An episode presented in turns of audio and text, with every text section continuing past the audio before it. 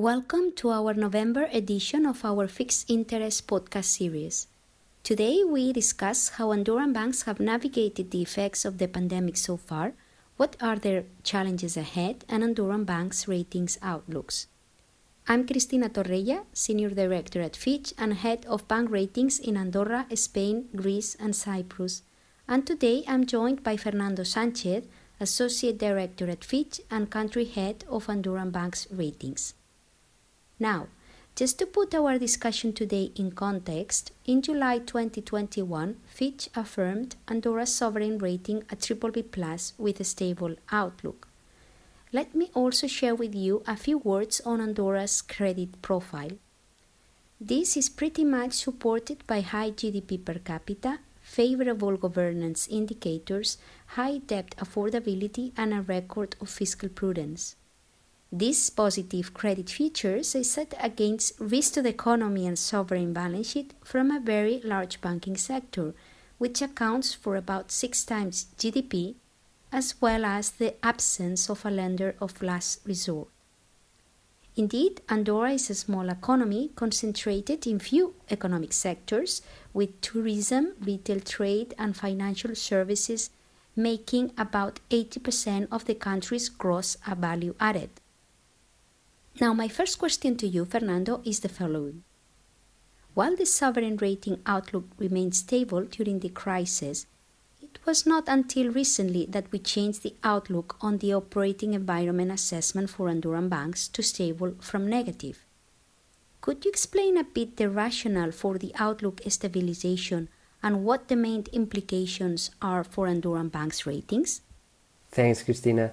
Yes, Andorra has recently followed a number of countries in Western Europe where we have stabilized the outlook of the operating environment.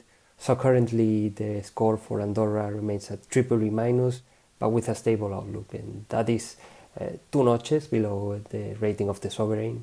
And as you said, one factor that weighs down on our assessment is the lack of lender of last resort, which I will elaborate on later, but specifically on the outlook. It was placed on negative as the pandemic struck last year to signal the significant downside risks, especially from being a very small economy that depends extensively on a few sectors, as you mentioned, notably tourism, which was severely hit during the crisis, especially in 2020.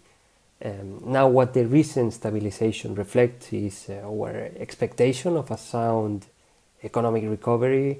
This would be largely driven by a positive evolution of the tourism sector, which already showed a very positive performance this summer. Also, there has been a strong recovery in the construction sector, which is also a relevant contributor to Andorra's GDP. And as a consequence of these developments, we revised upwards our GDP growth forecasts. Now we expect the economy to grow by 4.5% this year and then 5.2% in 2022. And this compares to our previous projections of 3.5% for 2021 and then 4.6% for next year. Another factor supporting the stabilization is the limited rise in the unemployment rate, which remains very low for European standards. And lastly, we also consider Andorra's progress in developing its regulatory framework and aligning this with European standards, particularly in terms of Basel III regulation, in terms of resolution framework as well, and anti-money laundering. Now, on the outlooks of the banks, those of Andbank and Credit Andorra still remain on negative. In the case of Andbank, which is rated 1 notch above the other 2 Andorran banks at BBB, the negative outlook mainly reflects profitability challenges. That includes the possibility of failing to improve cost efficiency, which remains rather weak for its rating level. In the case of Credit Andorra, it mainly reflects downside risks related to asset quality. Also, considering that this bank has a higher than peers exposure to the real economy, and that's through its larger commercial banking business. Lastly, the stable outlook on the ratings of Mora Bank reflects an ampler headroom to absorb risks, even in a in a more adverse scenario, and particularly considering the bank's better than peers capital position. Having said this, we do believe that downside pressures for the ratings of the three Andorran banks have certainly eased following the developments in the operating environment that I have been describing. And this also includes the benefits of the support measures for the private sector, which have proven effective and have also provided protection to banks' asset quality and earnings. Indeed, it seems that Andorran banks have so far coped well with the pressures from the pandemic. What are the main elements that are containing or mitigating the impact of the economic hit? Well, there are a number of factors that, as you mentioned, have helped or are expected to help to contain pressures. I would highlight three of them. On the first place, Andorran banks have diversified business models. The contribution of private banking activities is quite relevant.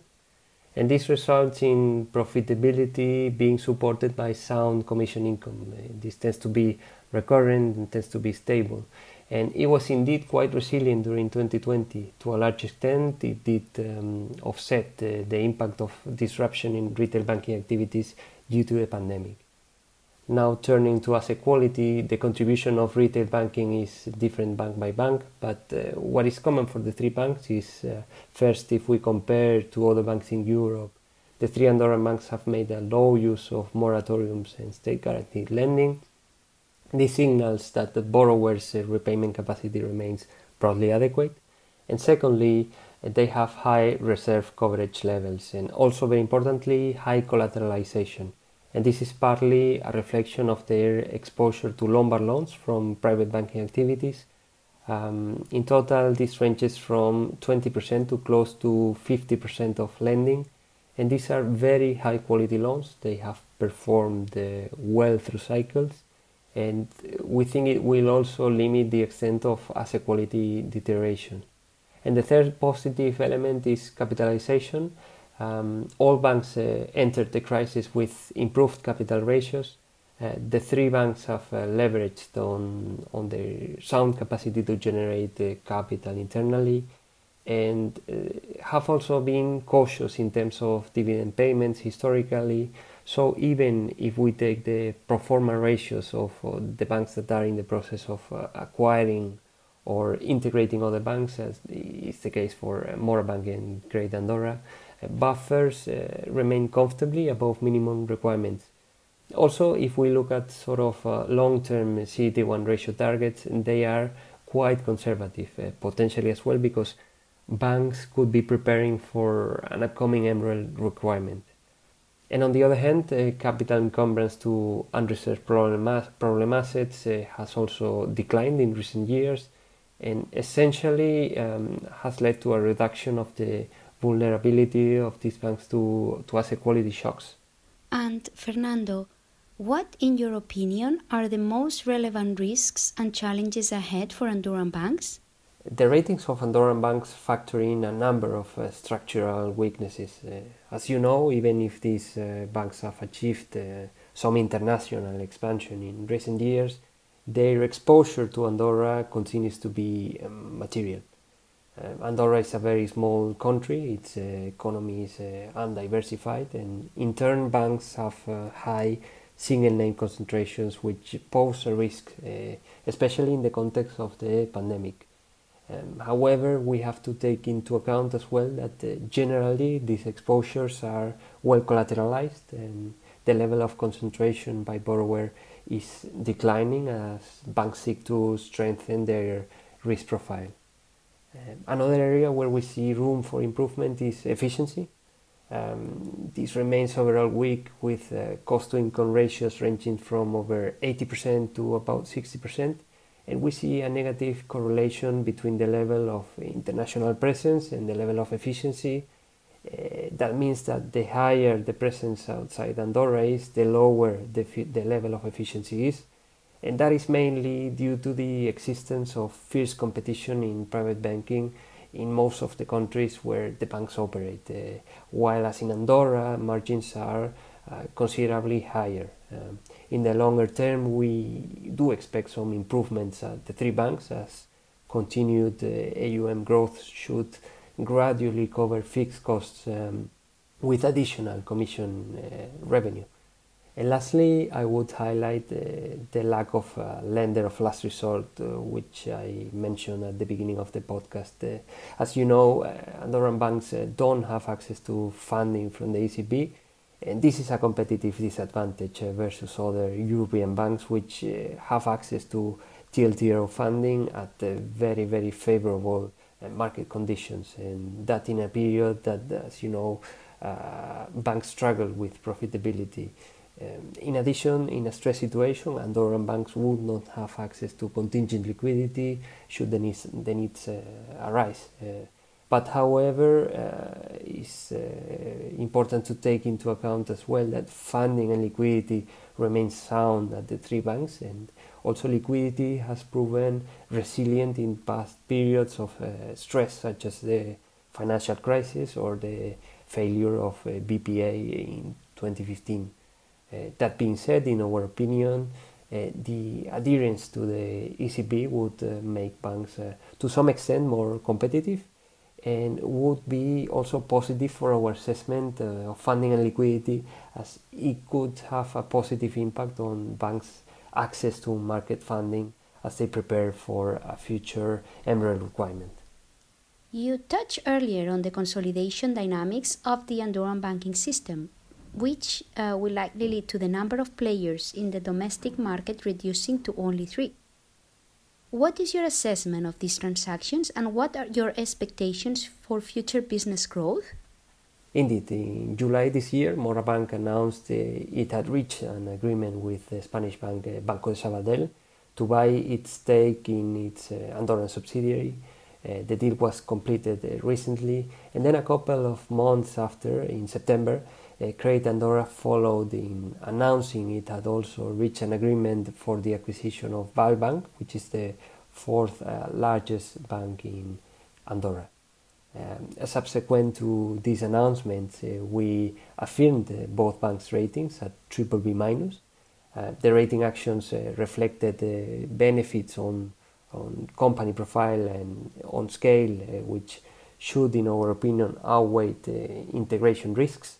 And in both cases, we expect the acquisitions to generate significant cost synergies, and that will support the improvements in efficiency as banks progress in the integration processes. On the other hand, the affirmation also considers the negative impact of the transactions on capitalization at the two banks, which would mainly come from an increase in risk-weighted assets. In the case of Mora Bank, we expect the bank to continue to operate with capital buffers that are sound and still better than peers. And in the case of Credit Andorra, we expect the bank to progressively restore its fully loaded CET1 ratio towards its target of 15%, and that would be through earnings generation. Now, on growth prospects, as you mentioned, opportunities in Andorra remain very limited, especially following the two transactions that I just mentioned. And for this reason, Andorran Bank's strategy is focused on expanding internationally to support profitability, and also to support the geographical diversification. So going forward, we will see AUM growth at the bank's international private banking businesses, without ruling out the possibility of seeing some inorganic growth as well in their core geographies if opportunities arise. Thank you, Fernando, for a very interesting discussion on Andorran banks, and thank you all for listening. For more information on Andorran banks, you can access our peer review research in our website at fitchratings.com. We hope you will join us in the next edition of Fixed Interest podcast series. Thank you all.